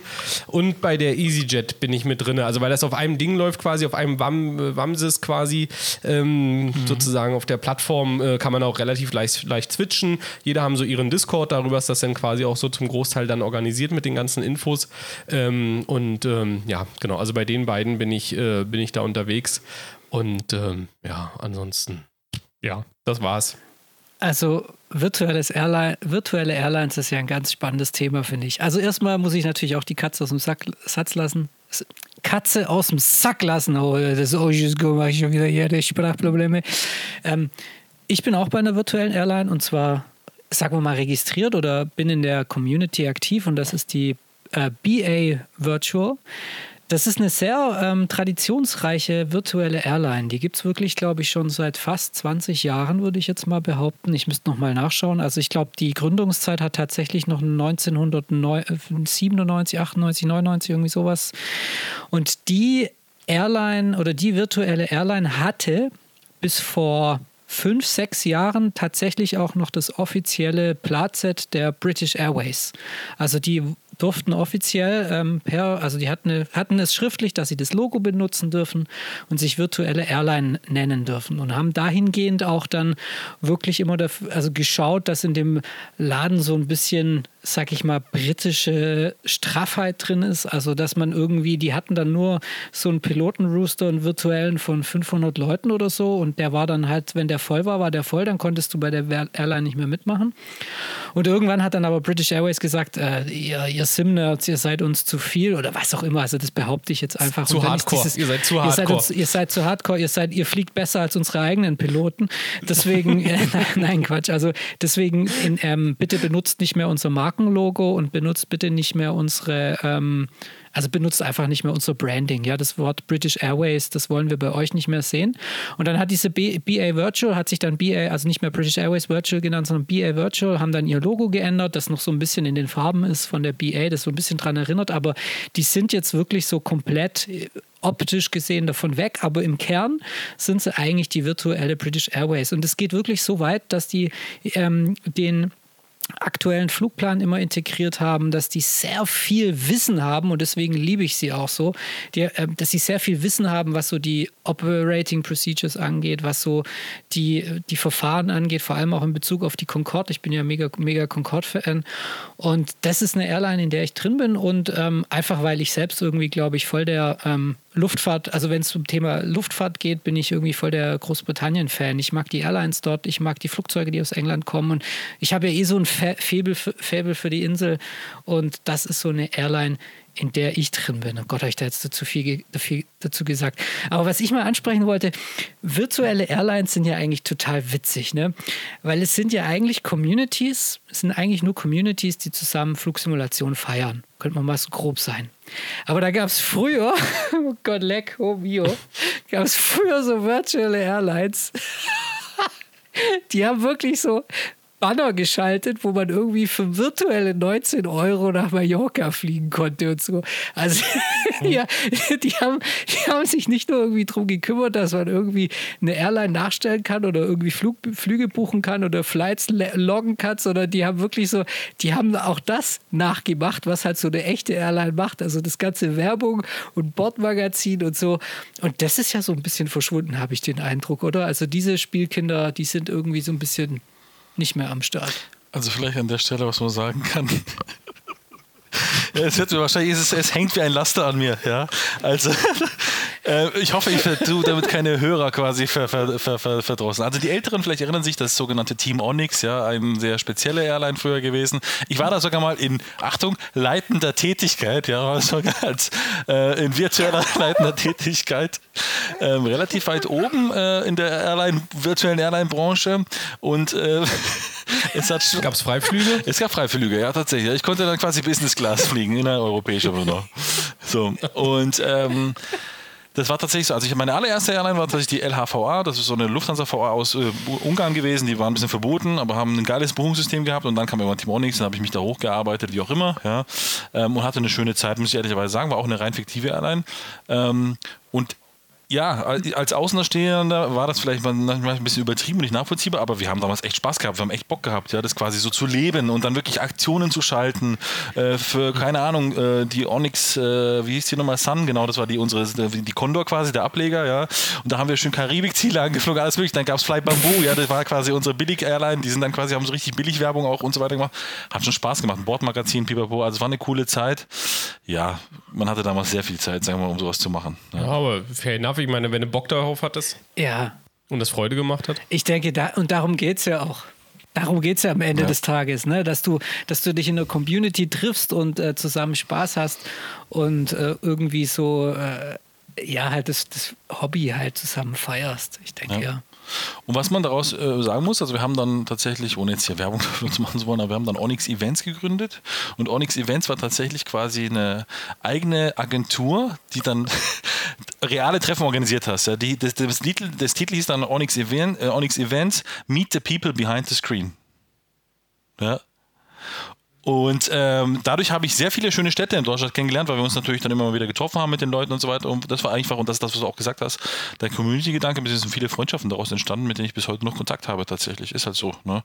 Ähm, und das war eine coole Sache halt. Das ist ja, was du ja heute im anonymen Internet, zunehmend anonymen Internet, ja nicht mehr vielleicht so hast. Ja? Ähm, und äh, vielleicht sollten wir einfach so eine, keine Ahnung, so eine äh, Cruise-Level, die Simulanten Podcast Pubcrawl mal veranstalten ja, und quasi ja. alle drei, vier Monate uns in irgendeiner Stadt treffen, machen Live-Podcast in der ja. Bar, ja, wo die Leute einfach mitgrölen, mitmachen können. Vielleicht mal so, vielleicht hat da jemand Lust drauf, keine Meet Ahnung. The people behind the podcast. Ja. Genau, also oh Gott, besser nicht, besser nicht. Nein, was, was, ich, was ich noch zu dem Thema noch ergänzen wollte, also ähm, es gibt ja bei diesen virtuellen Airlines, also egal wie, wie übertrieben und spinnerhaft sie sind, ist es ja immer nett, weil einfach Leute zusammenkommen und ihr Hobby feiern und dann gibt es ja die, die äh, tatsächlich auch von offiziell der Airline, die sie nachmachen oder imitieren, ihr Go haben, als sie ihre offizielle Genehmigung haben. Und ich glaube, in Deutschland gibt es ja die Condor Virtual und die haben bei Condor, bei der echten Condor mhm. nachgefragt, ist das okay, wenn wir eine virtuelle Airline machen und euer, eure, euren Flugbetrieb nachsimulieren? Jetzt hätte ich fast spielen gesagt. Ach du Scheiße. Und ähm, ja, also ich denke, virtuelle Airlines, mich interessiert es einfach, ähm, jetzt auch mal an unsere Hörer, seid ihr in einer virtuellen Airline? Wie seht ihr das Thema virtuell, virtuelle Airline? Braucht es das, braucht es das nicht? Er, ergänzt das Reali den Realitätsgrad oder ist es eine gute Community oder seid ihr selbst in einer virtuellen Airline? Also das würde mich einfach mal interessieren ja, ein, an der Stelle. Vielleicht ein Aspekt, den, den ich da nochmal reinbringe, der, der mich so manchmal dann ein bisschen ja, fasziniert oder wo ich halt so merke, ja, wenn du ohne, ohne irgendeinen Airline-Gedanken quasi fliegst und dann siehst deine ganzen On-Airports und denkst, oh Mensch, da müsste ich meinen fliegen, da müsste ich meinen fliegen, ach, da war ich auch schon lange nicht mehr. Und das dann sozusagen im Rahmen von so einer virtuellen Airline machst, ja, dann, dann hast du halt auch relativ schnell eben bestimmte Strecken vorgegeben, ja, und, und da ist es dann tatsächlich so, dass du dann äh, auf einmal siehst, oh Mist, ja, hier ab Frankfurt, keine Ahnung, jetzt als Beispiel, ja, bei Lufthansa ist das vielleicht ein bisschen doofes Beispiel, weil die fliegen halt von da aus überall hin, ja, aber vielleicht dann eben von, von, von München oder so, oh Mensch, hier guck mal, ein Flug nach Split, ja, okay, den kannst du jetzt mal machen, wäre ich jetzt vielleicht gar nicht geflogen heute, ja, aber weil die virtuelle mhm. Airline den Flug heute anbietet, mache ich ihn halt, ja. Und das ist immer so ein bisschen so ein Aspekt, den ich da manchmal habe, dass, äh, dass sie dir so die Entscheidung, wenn man so will, ja, so ein bisschen abnehmen, indem sie halt eben, indem du halt dann die reale Route halt einfach fliegst, ja, oder halt die reale, reale Verbindung an ja. der Stelle. Inspiration. Ja. Ja, das stimmt schon, weil man auch oft mal den Gedanken hat, wo fliege ich denn heute hin? Ne? Und so mhm. kann man sich von der Airline den, den, Flugplan oder eine Flugroute generieren lassen. Ja? Und ich, also ich werde es nie vergessen, ich war ja lange Zeit bei der Swiss Virtual, weil die auch die offizielle Genehmigung haben, wie die Edelweiß zum Beispiel, ist mir auch mittlerweile egal. Und da bin ich auch relativ viel geflogen und ich habe das echt gefeiert. Irgendwie hat mich das, hat mich das innerlich befriedigt, wenn ich was ja total langweilig eigentlich ist, ich bin immer von Zürich losgeflogen, wieder von nach Zürich zurückgeflogen. Permanent, weil Swiss fliegt ja gut noch ab Genf von mir aus, ja, aber ansonsten mhm. gehen die Flüge eigentlich immer nach Zürich mehr oder weniger zurück. Ja. Und kann man überlegen, mein Gott, jetzt wie oft bist du schon Zürich angeflogen. Aber es hat sich dann irgendwie eingefühlt, gut, weil ich auch von der Gegend da unten herkomme, wie mein wirklicher Heim-Airport, ja. Wenn ich da gelandet bin, das war echt cool, auch bei Ivao, dann konntest du schon die Taxiways, ah ja, klar, war ja Inneren Alpha, Gate, bla bla bla und so weiter, kann ich bis heute noch, ja, so die, die, die, die Standardrouten, ja. Ähm, und ähm, das, hat, das hat schon Spaß gemacht, irgendwie so dieses, dieses, ja, dieses Heimgefühl haben mit der Airline ja. zusammen, dann noch durch deine Stunden siehst, wie die nach oben gehen, dann noch coole äh, Leute, Gesprächspartner, damals noch auf dem Teamspeak, ja heute eher Discord. Ähm, und das ist, also der Community-Gedanke ist von mir aus, weil es gibt mhm. ja viele, die in Foren sind, es gibt ja verschiedene Foren, All in Friends, Friendly Flusi und wie sie alle heißen, ja, Flusi Board ähm, und Pipapo. Ähm, und da gibt es ja auch Communities, ja, die im Prinzip das Gleiche machen, aber eben vielleicht nicht in einer derart, sage ich mal, jetzt organisatorischen Struktur einer Airline. Ne? Und ähm, also hat schon Spaß gemacht, definitiv, da mit ja. dabei zu sein. Mittlerweile bin ich in ein paar Airlines, so wie du auch mit dem Fahrsemster angemeldet, aber jetzt nicht mehr so aktiv, muss man ehrlich sagen. Ne? Also im Sinne von jetzt der Community-Gedanke ist der eher weniger, sondern ich mache das einfach nur so, ja, just for fun, ein bisschen Stunden zu sammeln, mit denen ich dann am Ende eh nichts mhm. kaufen kann. Ja, wenn ich den Payback-Punkte mhm. umsammeln kann, dann freue ich mich, dann kaufe ich mir wieder eine Kaffeemaschine. Flight Hours to Payback. Ja, genau. Genau. Ja, okay. es, das Nette ist ja auch dabei, dass man irgendwie so ein, wie so ein Flight-Tracker dann hat. Man hat ja irgendwie ein Logbuch, wo, dann, wo man dann einfach seine äh, geflogenen Stunden niederschreiben, geschrieben hat, hat so eine kleine Statistik und das ist ja auch ganz nett. Ne? Das ist einfach, Statistiken gefallen den Leuten immer. Und äh, das ist ja, was dann jede virtuelle Airline ja dann in dem Fall auch anbietet. Und by the way, Heathrow kenne ich auch wie meine Westentasche. Also ich glaube, ähm, das ist äh, der Riesenflughafen, der, ja, ja der ist für so. mich eigentlich auch, fühlt sich an hier wie, wie, wie das schwäbische Regionalflughäfle. für mich, weil ich da halt schon oft so oft war. Ja, aber genau, äh, anderes Thema, anderes Thema, ähm, was ich jetzt ähm, da im Rahmen von ähm, äh, virtuellen Airlines euch auch mal noch fragen wollte, der, der Gedanke, Gedanke, kam mir gerade vor zehn Sekunden oder vor zehn Minuten und jetzt musste ich ihn gerade nur noch mal äh, irgendwie zurückholen. Ähm, das Thema Standard Operating Procedures. Ich habe mich nämlich neulich dabei ertappt. Ähm, ich fliege zurzeit sehr gern die X6737300 immer noch. Ich liebe die total. Und ich habe mich neulich dabei ertappt, wie ich tatsächlich irgendwie fast also in der Summe vier bis fünf Stunden YouTube-Videos geguckt habe, immer nur gesucht habe, wie machen die Jungs den Anflug, wie machen die Jungs den Abflug, wann werden die Klappen gefahren, bei welchen Speeds werden die Klappen gefahren. Und ja, ich weiß, das steht alles in Handbüchern, das kann man alles nachlesen. Aber ich finde, YouTube ist irgendwie so eine ganz geile Quelle, wenn man so die, heutzutage hat jeder Pilot fast eine GoPro und filmt im Cockpit mit und es ist eine geile Quelle, ähm, jeder Pilot hat eine GoPro. Je, jeder, jeder, wirklich jeder. jeder. Jeder hat fünf wahrscheinlich. Und deswegen ist die Frage, wie fliegt, wie, wie geht ihr die Sache an? Also ich meine, es ist natürlich klar, dass man bei 300 Knoten auf 200, Flight Level 200 jetzt nicht Fahrwerk rausmacht. Ja, also so ein bisschen äh, Luft, ein bisschen Flugkosmetik hat ja jeder. Aber Nicht? Wie, haha, aber jetzt mal, jetzt mal die Frage, wie macht ihr das? Also schaut ihr euch, habt ihr so für euch so quasi einen Umgang mit dem Add-on oder sagt ihr, hey, heute fliege ich irgendwie mal so ein bisschen wie, wie vielleicht Lufthansa oder wie British Airways oder wie, wie und schau mal, wie, wie machen die das denn? Welche Speeds fliegen die so? Weil es geht ja zum Beispiel auch bei der Departure Procedure. Manche fliegen VNAV, manche fliegen aber erstmal mit Level Change und so. Also, wie geht ihr die Sache an? Also es ist ein bisschen schwierig natürlich, weil du es ist ja so, also im Prinzip machen ja die echten Crews ja quasi einen eigenen Fortgang, äh, Fortgang, Fortbildung meine ich, Entschuldigung, ähm, nur um die SOPs zu lernen. Ja, das ist quasi fast schon, jetzt nicht wie das Type-Rating, aber ist schon sehr umfangreich letzten Endes. Ja. Ähm, und natürlich da überall mitzuhalten, wirklich mit allen Details, ist natürlich ein bisschen schwierig, weil klar, ein Airbus-Pilot ist immer ein Airbus-Pilot, ja, aber trotzdem, wie du schon gesagt hast, macht ja jede Airline, kocht da so ein bisschen ihr eigenes Süppchen. Ja. Ähm, ich versuche das, oder ich mache das immer ein bisschen abhängig davon tatsächlich, von welcher Airline ich fliege und ob ich die dazugehörige Checkliste ergoogeln kann. Ja. Das ist so für mich der erste Schritt. Ja. Weil wenn ich die Checkliste nicht habe, dann kann ich natürlich viele Dinge, die jetzt quasi vor oder danach passieren sollten, schon mal nicht machen. Ja. Ähm, es ist natürlich so, dass es auch je nach Flugzeugtyp ist. Ne. Also bei Airbus ist es immer relativ ähnlich, sage ich mal. Da gibt es wenig Vari Vari Vari Variierung. Äh, ich finde eher bei den älteren Fliegern, ja, gerade jetzt so X-Sec, was du sagst, da ist es ja teilweise, da, da, die, da hängt das Gefühl, dass es ein komplett anderer Flugzeugtyp wieder geflogen wird von je nach äh, Airline. Ne. Ähm, und da gucke ich schon, dass ich so ein bisschen in die Bereiche der Airlines eindringe. Zum Beispiel, was so ein ganz prägnantes Beispiel für mich ist, ist äh, zum Beispiel, wenn ich Ryanair fliege, die sind ja wirklich sehr speziell, auch zu den heutigen Standard noch, wirklich ein bisschen weiter weg von anderen Airlines, weil auch da die Aufteilung ein bisschen anders im Cockpit ist, äh, was die Aufgaben angeht, wie verglichen zum Beispiel mit British Airways, ja, oder von mir aus eine Hapag-Lloyd und wie sie alle heißen, die in den Boeing fliegen. Ne?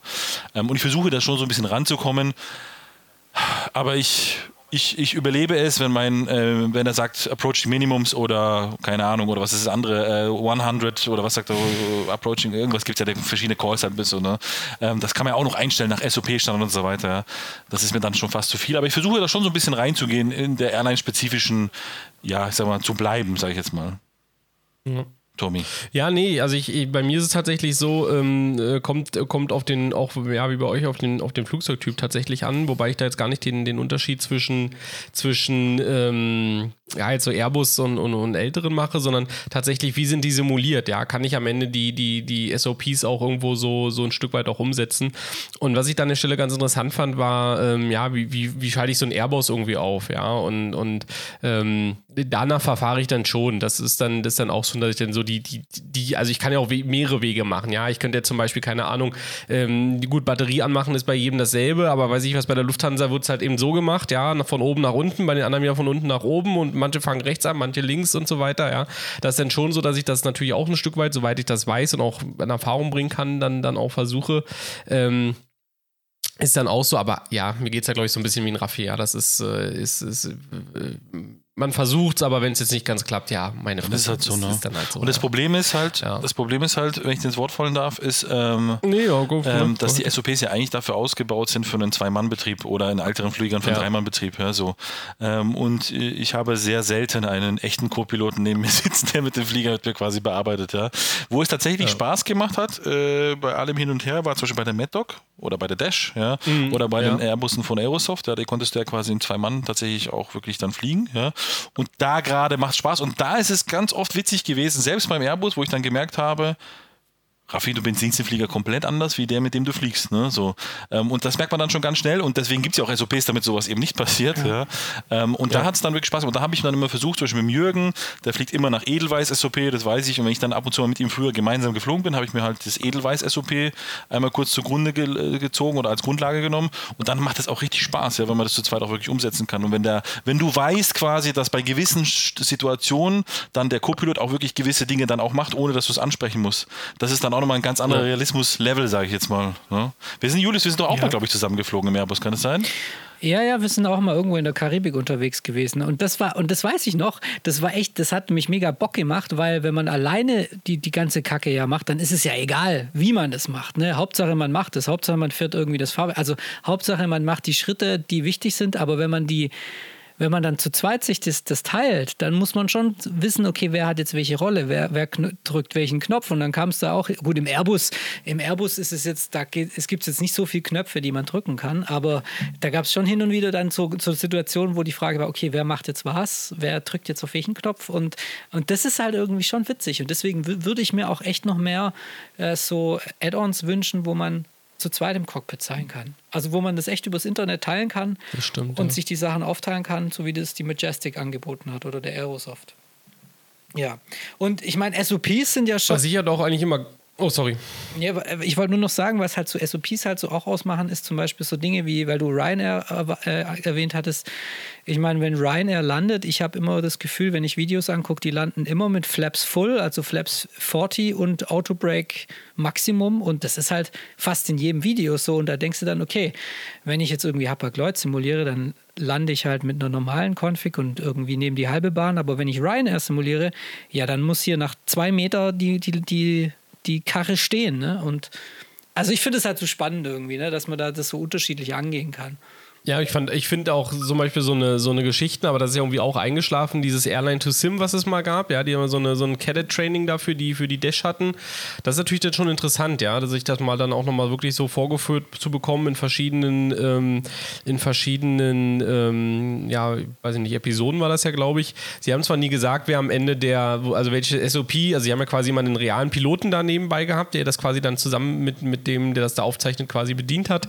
Sie haben nie gesagt, woher der kommt aber in der Regel konnte man sich das schon ableiten. Also ein großer Dash 8 Operator in Großbritannien war bis vor einer Weile noch Flybe, also das war jetzt dann kein, kein Geheimnis. Mhm. Ja, und dann wusstest du auch, welches SOP die da behandeln. Mhm. Und ansonsten an der Stelle, was, was man auch nochmal machen kann, ist natürlich sich verschiedene, ja, YouTube, wie du schon gesagt hast, ja, aber auch nochmal verschiedene DVDs oder Blu-Rays besorgen und, ähm, und da ist es tatsächlich so, da gibt es schon echt einige gut, da muss man ein bisschen aufpassen. Ja, manche sind mehr so Eye-Candy gemacht, da, da sieht man wenig SOP am Ende, aber manche sind auch tatsächlich so, dass sie eben den kompletten, ja, das komplette Doing auch abfilmen. Und, ähm, und zum Beispiel, was wir vorhin mit der, mit der MedDoc hatten, ja, gibt es auch eine ganz tolle Blu-ray von, von SAS, da begleiten sie so eine SAS-Crew auf verschiedenen Umläufen und die filmen das halt auch wirklich, dass du auch so mehr oder weniger das ganze Cockpit siehst und auch genau, was die drücken und so weiter, ja, zu welchem Zeitpunkt. Und da kannst du das dann schon dir auch relativ gut ableiten wie, wie das funktioniert. Ja, also das, das geht dann schon. Also wenn wir vor allem von Blu-rays beziehungsweise so quasi von, ähm, von, von, von Videos quasi sprechen, aus die professionell gemacht sind letzten Endes äh, über der Luftfahrt, also Pilots Eye mhm. zum Beispiel so ein bekanntes ja, Ding oder Just Planes oder Just Flights, wie heißen die? Just, Just Planes, Planes glaube ich. Ja, da ist ja quasi eine Koryphäe letzten Endes, die ja so jedem im Kopf ist. Ja, also wer den Joe Moser nicht kennt, ja, so. der muss an dieser Stelle, der muss an dieser Stelle mal googeln. Fällt euch spontan irgendwie ein Joe Moser Spruch an? Ein? Fünf. Ausschießen. Lasse ausschießen. Schön ausschießen lassen. Oder das Besondere an der Navigation am Nordpol ist die Navigation am Nordpol. ja, Tripoli, Tripoli. Das kenne ich auch Stimmt, noch. Ja. ja. Das war, war das immer noch seine LTU-Zeiten, oder? Ja, auf die Malediven. Ja, ja. No, also, ja, da gibt es schon, gibt's schon viel Zeug, was man sich da angucken kann und was ja dann, dann auch wirklich ja, da interessant ist. Es gibt auch ein geiles Video. Wir begleiten so eine 727-Crew in, da irgendwie in Kolumbien. Ja, das ist auch sehenswert. Das muss man sagen, die drei, drei Opas da, das mal jetzt so ein bisschen, aber liebevoll genannt, ja, weil es einfach drei ältere Herren sind, die äh, wahrscheinlich da, als sie jung waren, noch drauf geschult wurden auf dem Ding und dass sie ihr Leben lang irgendwie das geflogen sind. Keine Ahnung. Da das ist schon auch echt nett anzusehen, ja, wie, wie da auch noch richtig gearbeitet werden muss in so einem Flieger. Ja, das ist schon, mhm. also du hast das Gefühl, die sitzen eher am Blaumann da drin, ja, weil er so richtig hier noch richtig Hand angelegt werden muss. Ja, und ab und zu mal mit der Ölkanne da wo ein bisschen noch was reingekippt werden muss, so nach dem Motto, ja, während denn äh, die, die, ich sag, ja, ist jetzt nicht böse gemeint, ja, aber die Airbus-Kollegen halt schön im Anzug da drin sitzen. Und ähm, ja, also da sind schon echt gute Videos unterwegs, ja. Also da sollte da auf YouTube echt mal irgendwie nachschauen. Da kann man schon echt schöne Sachen sehen. Das ist so, ich muss ehrlich sagen, natürlich aus unserer Sicht, ja, quasi den Nerds, ja, ist es natürlich schon interessanter, ja. wenn es eher technischer wird und wenn man wirklich ein bisschen das Handwerk sieht, ja. Wobei ich muss ehrlicherweise sagen, man muss Pilots eigentlich mögen und ich spreche das jetzt schon zweites Mal an, aber ich, es gab schon durchaus Situationen, wo weibliche Lebensabschnittsgefährtinnen quasi sogar das angeschaut haben und sogar sehr interessant fanden, ja. Ähm, mhm. Weil es dann doch ein bisschen natürlich darüber hinausgeht, da wird ein bisschen mehr Geschichte drumherum gemacht und so weiter, ein bisschen mehr Drama, unnötiges vielleicht auch teilweise, ja. Ähm, aber letzten Endes ähm, ist es halt, ich glaube, es ist für jeden was dabei. Ne? Es ist eher, sag mal, die Unterhaltungsschiene, ja, oder schöne Bilder, wenn man so nennen möchte, ja. Ähm, oder und, und, und, quasi, wo dann mal ein IDG 3 hast, ja, wo es dann ein bisschen heiß wird und dann man halt wieder zurückfliegen muss bei der Swiss damals mit dem 340, mit dem Tor, Tor, Thomas oder Thorsten Frick damals für Zuckerstößli. Ja. Ähm, oder es geht halt dann Ja. wirklich richtig ins Technische, sage ich jetzt mal, wo man wirklich dann, äh, ja, ich sag mal wirklich dann, wie du schon gesagt hast, ne, wirklich das Handwerk sieht. Ne? Also ist für jeden was dabei. Also ich, ich schaue die immer mal wieder gerne, muss ich ehrlich sagen. Und gerade auf YouTube gibt es ja immer mehr davon, ja, die auch ein bisschen mehr Einblicke, auch quasi im kostenfreien Rahmen äh, anbieten. Und das macht schon Spaß, wenn man sich dann so ein bisschen hinschaut und dann so ein bisschen die Jungs da zuschaut. Ne? So ist es. Gut. Jungs, wir sind jetzt schon fast äh, wieder an unserer Schallgrenze von einer Stunde dran. Und äh, wir müssen eigentlich noch kurz, oder ich möchte noch kurz ein Thema ansprechen. Wir hatten noch andere Themen auf der Agenda, aber ich glaube, die heben wir jetzt einfach auf fürs nächste Mal, denn wir haben ja noch die nächsten zehn Jahre Podcast vor uns, also es gibt noch genug, das wir besprechen können, aber ich möchte noch kurz ein Thema mit euch ansprechen ähm, und zwar das Thema ähm, Microsoft Flight Simulator, nämlich heute, also wir nehmen ja immer Donnerstagabends auf, heute Nachmittag um 17 Uhr kam das neue World Update raus und morgen ist eigentlich schon ein ein sehr besonderer Tag, oder was heißt besonderer Tag? Es ist auf jeden Fall mal ein Meilenstein, weil, weil einer der Add-on-Riesen Freitag. Freitag, also morgen Freitag, also Freitag der 18., 17., 8, 18. glaube ich ist es, landet PMDG mit der DC6 im Microsoft Flight Simulator. Und ähm, Tommy, ich meine, du hast mir bestimmt auch schon ein paar Videos angeguckt von der DC6 und du bist ja auch schon geflogen im ähm, P3D. Es ist ja eigentlich so ziemlich die P3D-Version, die sie jetzt in den MSFs bekommen haben. Und würdest du die empfehlen? Meinst du, die ist was für jemand, der neu eingestiegen ist in die Flugsimulation? Ja, bin ich hin und her gerissen. Also ich muss sagen, ich, ich, ähm, ich habe, ja, weiß ich nicht. Also es gibt Leute, die finden sie ja geil, ja. Es gibt Leute, die finden sie jetzt nicht so geil und zu denen, zu denen gehöre ich einfach, weil ich immer das Gefühl hatte, dass das so ein bisschen das ungewollte Kind irgendwie ein bisschen gewesen ist bei PMDG. Also die hat eigentlich irgendwie nie die Liebe erfahren, ähm, die, die, die, die vielleicht die anderen Flieger erfahren haben. Und da an der Stelle, und das ist einfach, muss ich sagen, ein komplettes No-Go, ja, ist dieser fehlende Aufsetzer. Und ich glaube, das hatten wir schon irgendwie in irgendeiner Podcast-Folge hatten wir das schon mal, als so mein Lieblingsbeispiel. Und ich habe eben das Gefühl gehabt, immer bei den Engines, dass das eher so geskriptet ist, als dass sie so wirklich leben. Also so im Vergleich zu A2A ähm, muss ich sagen, da, da hat irgendwie, also da reicht die, reicht die DC6 am Ende nicht an. Was ich jetzt aber ehrlich gesagt nicht weiß und ich habe auch nicht alle Videos gesehen und äh, ist jetzt natürlich, ob sie diese, diese, diese sozusagen diese Triebwerkssimulation, also von so einem, Ko- von so einem, von so einem ähm, Sternmotor, ob sie den am Ende dann auch so in den Microsoft Flight Simulator umsetzen konnten, weil der schon auch fehlerbehaftet war. Das habe ich jetzt ehrlich gesagt nicht gesehen. Ich habe das mir mal ein paar, paar Flüge da mal angeschaut, ja, wie man das Ding landet und so. Ähm, ich persönlich mag solche alten Flugzeuge, auch die A2A äh, Constellation für den Prepar 3D, wirklich toll, ja. Ich kann auch, wie gesagt, einen, einen GTN da einsetzen und kann auch tatsächlich echt gute, gute Strecken mitfliegen.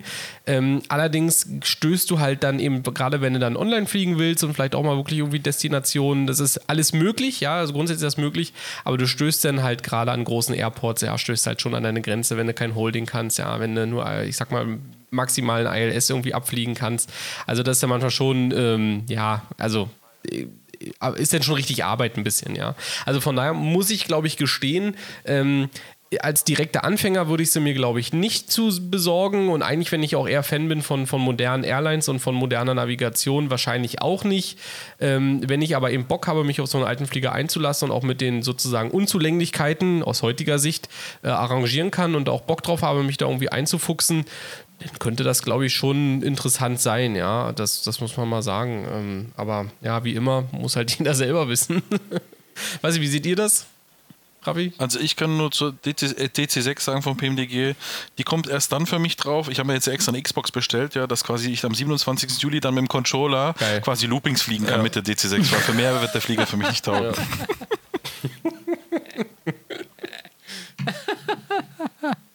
Sehr schön, dass du das wieder, wieder wunderbar kombi- kombinierst, weil das wollte ich auch noch gleich ansprechen. Also die DC6, damit, ich wollte eigentlich nur mal eine kleine Warnung rausgeben, oder was heißt eine Warnung? Ich wollte eigentlich nur den, den Usern mitgeben da draußen, die vielleicht noch neu sind im Microsoft Flight Simulator. Wenn ihr euch dieses Add-on holt, dann habt ihr auch wirklich ein bisschen was zu tun. Ihr habt aber immer eine Hilfe in Form des Virtual Flight Engineers und des äh, virtuellen Co-Piloten, der für euch alle Hebel einstellt. Also ich freue mich auf das Ding. Ich glaube, ich werde es mir holen, wahrscheinlich aber erst nach dem Sommer, weil jetzt ist erstmal irgendwie, äh, dann ist bald, bald mal Sommerurlaub angesagt und so weiter. Und es ist gerade auch einfach viel zu heiß, um die ganze Zeit am Rechner zu sitzen abends. Und dann ist ja auch noch Fußball-EM und was weiß ich. Aber es ist auf jeden Fall, ich glaube, ein Add-on, das jetzt so mal ein, erst, ein Meilenstein ist auf dem Weg zu vielen weiteren komplexen Add-ons, die in den Microsoft Flight Simulator kommen. PMDG wird damit zeigen, okay, Leute, äh, wir sind doch äh, besser vorbereitet, als ihr vielleicht vielleicht alle dachtet. Und jetzt stellt euch mal vor, wir sprechen in sechs Monaten und tatsächlich ist die 737 schon da und ich glaube, dann wird es richtig geil in diesem Flugsimulator. Und ja, und äh, ich meine, das können wir jetzt kommentieren oder nicht kommentieren, aber ähm, Thema Xbox, wie seht ihr das? Weil ich habe, ich nehme gerade so ein bisschen Skepsis, Skepsis zur Xbox. Äh, Ausrollungsveröffentlichungsprozedur von äh, Microsoft war. Wie seht ihr das? Also ich muss ehrlicherweise sagen, ich bin der Sache sehr offen gegenüber, weil das letzten Endes für mich eher ein Mehrwert ist als in erster Linie oder zumindest oder ein gewisser Mehrwert im Sinne jetzt nicht für mich persönlich, ja, weil Endes werde ich das natürlich auf der Xbox sehr wahrscheinlich nicht nutzen. Aber ein schönes Beispiel war, wenn man jetzt, ne, hat mal äh, der Marcel, glaube ich, gesagt, oder ich weiß gar nicht, wer das war, hat gesagt, ähm, du, wenn ich mit meinem Sohn mal ein bisschen Flugsimulator spielen will, ja, dann mache ich das auf der Xbox, äh, der das vielleicht noch nicht so checkt und nicht den Bock drauf hat, ja, weil wenn die Simulation als solches ist, für einen Zuschauer relativ langweilig, ja, das muss man ehrlicherweise zugeben. Wenn jetzt einer zusieht, ja, gerne mal, wenn Freunde oder sonst jemand dabei ist, ja, die schauen sich an, aber die wollen halt landen, abstürzen, äh, Loopings fliegen. So, ja, das ist für die interessant. Das ist jetzt für uns eher weniger interessant. Ne? Ähm, also vielleicht aus dem Aspekt. Und ich denke mal halt, dass vor allem dadurch dann durch den Markt größer wird. Zum einen, also rein jetzt quasi nur von der Nutzerzahl. Ähm, und dadurch, dass vielleicht natürlich auch mehr den Zugang dazu bekommen und mehr daran Interesse bekommen, denn von mehr Wissen im Allgemeinen letzten Endes profitieren am Ende wir dann auch, ja, wenn, wenn sich dadurch natürlich dann vielleicht die ein oder anderen äh, Add-on-Schmieden ähm, entstehen oder gründen, wie wir es jetzt haben mit Working Title, ja, oder äh, mit dem Airbus, ähm, letzten Endes, wenn dadurch dann Sachen entstehen, ja, die vielleicht vorher nicht möglich waren, sehe ich das als ganz, ganz positiv. Ja. Also ich habe jetzt eher keine Angst vor der Xbox oder sehe das auch nicht negativ, wie das vielleicht der ein oder andere gerade in den Kommentaren letztens hatten. Ja. Ähm, ich sehe das eher positiv, dass da jetzt ein bisschen mehr Schwung reinkommt in die Bude. Ja. Ja, also ich glaube, der Winfried hat das, glaube ich, damals ganz gut gesagt. Ja, aber es gibt Entspannteres, als äh, mit irgendwie seinem Joystick da irgendwie vorm, vorm Fernseher zu sitzen, seinen 600 Zoll Fernseher, ja, und, und, und da im Endeffekt sich seinen Urlaubsort anzugucken oder, oder wo man auch gewesen ist oder wo man mal hin will oder so. Und ähm, ja, ich muss mich da echt gesagt auch Raffis, äh, Raffis äh, Meinung oder seine Sicht da sozusagen auch anschließen. Ich bin da, glaube ich, auch relativ entspannt und soweit ich ja weiß, ist ja auch das eine Cross-Lizenz, ja. Also wenn ich Xbox habe, kann ich es auch auf dem PC äh, aktivieren, ja. Also wenn ich da da wirklich auch mal später nochmal ein tiefer einsteigen möchte, habe ich da auch die Möglichkeit dazu. Also, dass die Hürde quasi nicht so hoch, dass ich jetzt nochmal irgendwie eine Lizenz kaufen müsste oder halt eben nochmal Geld ausgeben müsste. Und von daher bleibt das eben abzuwarten. Und ähm, ich sag mal so, ja, du liest das in den, gerade Facebook ist ja da immer so, so eine gerne, so gern gesehene Quelle hinsichtlich der ganzen Gruppen. Ja, da haben viele und ja, beschreiben da schon irgendwie so den, den Untergang, ja, und hoffentlich gibt es dann einen eigenen Gamer-Server und was weiß ich. Ähm, ja, das wird man am Ende alles sehen, ja. Ich bin schon gespannt, wie das auch wird, ja, ob man da im Endeffekt nachher auch Leute da irgendwie auf WhatsApp hat, ob es dann WhatsApp-Klienten für die Xbox gibt und so weiter und so fort. Also da wird auch nochmal sehen, wie sich, wie sich die ganze auch ähm, ja, Community hinsichtlich der Entwickler eben dann daraufhin ähm, dann eben äh, entsprechend dann auch einstellt, ja. Ja, vor allem mit dem Gamer-Server ist eigentlich für mich eine Lachplatte, weil fliegt doch jetzt mal online im MSFS, dann wirst du ja quasi über den Haufen ja, geflogen. Ja, Kraut und Rüben. Ja, sag ich mal, jetzt, jetzt schon, ja. Also. Äh, wenn, ich kann mir nicht vorstellen, dass es noch schlimmer wird, ja, was jetzt das Thema angeht. Ja. Also von dem her, von dem her, also ich wurde regelmäßig von einer über Kopf fliegenden 747 begrüßt, ja, die quasi vor mir eingeschlagen ist irgendwo im Terminal. Äh, genau, in Innsbruck. genau, in Innsbruck, ja. Ja, also ich, ich sehe ich seh das äh, und ich glaube, da können wir auch einen Knopf hinmachen, weil sonst starten wir eine Diskussion, die, glaube ich, wieder kein Ende führt, vor allem bei dem Thema. Ja, ja, ja klar. Ich sehe da so zwei Chancen. Das, das, das, die erste Chance ist die, dass wir endlich mal Nachwuchs bekommen. Ja, also was heißt endlich mal Nachwuchs? Ich rede jetzt hier wie so ein alter äh, Cis-Mann, ja, aber endlich kommt da mal Ich denke, wir müssen uns ja auch irgendwann auch erneuern und es muss auch müssen auch ja, da müssen ja auch Leute nachkommen und wir haben ja auch mal alle jung angefangen und sind irgendwie eingestiegen in das Thema und ich glaube, da ist die Xbox jetzt auch eine super Chance, auch einfach die Neugierde zu wecken, um dieses Thema Flugsimulation irgendwie de der breiten Masse zugänglich zu machen. Ich sehe aber auch eine kleine Gefahr, nämlich, dass durch die vielen User und durch dieses diesen groß, das große Potenzial, das da ist an, also monetär, durch die vielen User, dass die Add-on-Hersteller vielleicht sich nicht mehr so viel in Anführungsstrichen Mühe geben müssen, um gewisse Absätze zu erreichen. Ja? Und deswegen hoffe ich, dass halt auch trotzdem weiterhin. Captain Sim. Ja, Captain Sim. Dass halt auch trotzdem weiterhin in den nächsten fünf bis zehn Jahren auch weiterhin komplexe Airline, ähm, komplexe Add-ons entstehen, die einfach so eben sind, wie wir das in der Vergangenheit in anderen Simulatoren auch hatten, sei es X-Plane Prepared oder Flight Simulator X. Ja, ich denke, genau. diesen Punkt, den du ansprichst mit der Kommerzialisierung, da sind wir jetzt, glaube ich, am Ende ein Stück weit angelangt. Und ich denke, ein guter Indikator ist auch dieses angekündigte DLC zu Top Gun, ja, das, äh, das in meinen Augen, ja, ich weiß nicht, also ich will mich jetzt, ich lehne mich mal aus dem Fenster, ich habe es jetzt natürlich nicht auf dem Schirm, was vielleicht vor 15 Jahren mal war, aber es ist, glaube ich, eigentlich so, dass das erste Merchandise äh, ähm, ist, ähm, was in den Flugsimulator reinkommt reinkommt, ja. Also was für ein Merchandise von einem Film, was, was, was im Flugsimulator dann irgendwo erscheint. Und ich denke, das ist dann schon auch ein, ein, starker, ein starker Indikator dafür, dass, dass natürlich die Kommerzialisierung da ist und dass es da auch einen entsprechenden einen Markt dann ja wahrscheinlich für gibt und geben wird. Und ich meine, jetzt sind wir ehrlich, jetzt kommt Top Gun 2 raus, Leute gehen ins Kino und natürlich werden sie dann auch versuchen, den ganzen Krempel dann eben auch entsprechend dann, dann auch nachzufliegen, ja. Und ähm, da bin ich mal gespannt, wo das, wo, wo wir da hinkommen und welche Sachen das da auch nochmal gibt und so. Aber ich denke, das ist ein starker Indikator, dass wir eben im Bereich der Kommerzialisierung jetzt äh, auf alle Fälle stärker einsteigen, als es bislang der Fall war. Ja, wobei ich muss ehrlicherweise sagen, ähm, gut, du hast es noch im letzten Satz hast du noch gerade gerettet, wie es bislang der Fall war. Ne? Ich wollte gerade ja. sagen, ja, was war denn davor? Alle Friede vor der Eierkuchen, wir verschenken uns untereinander und wir haben uns wir wollen alle kein Geld verdienen. Ne? Äh, also, Nein, nein, nein. Gut, dann, hast, dann ist, passt das ja, dann ist schon in Ordnung. Dann, ja, ja. dann, dann ist mein Anfall damit schon beruhigt.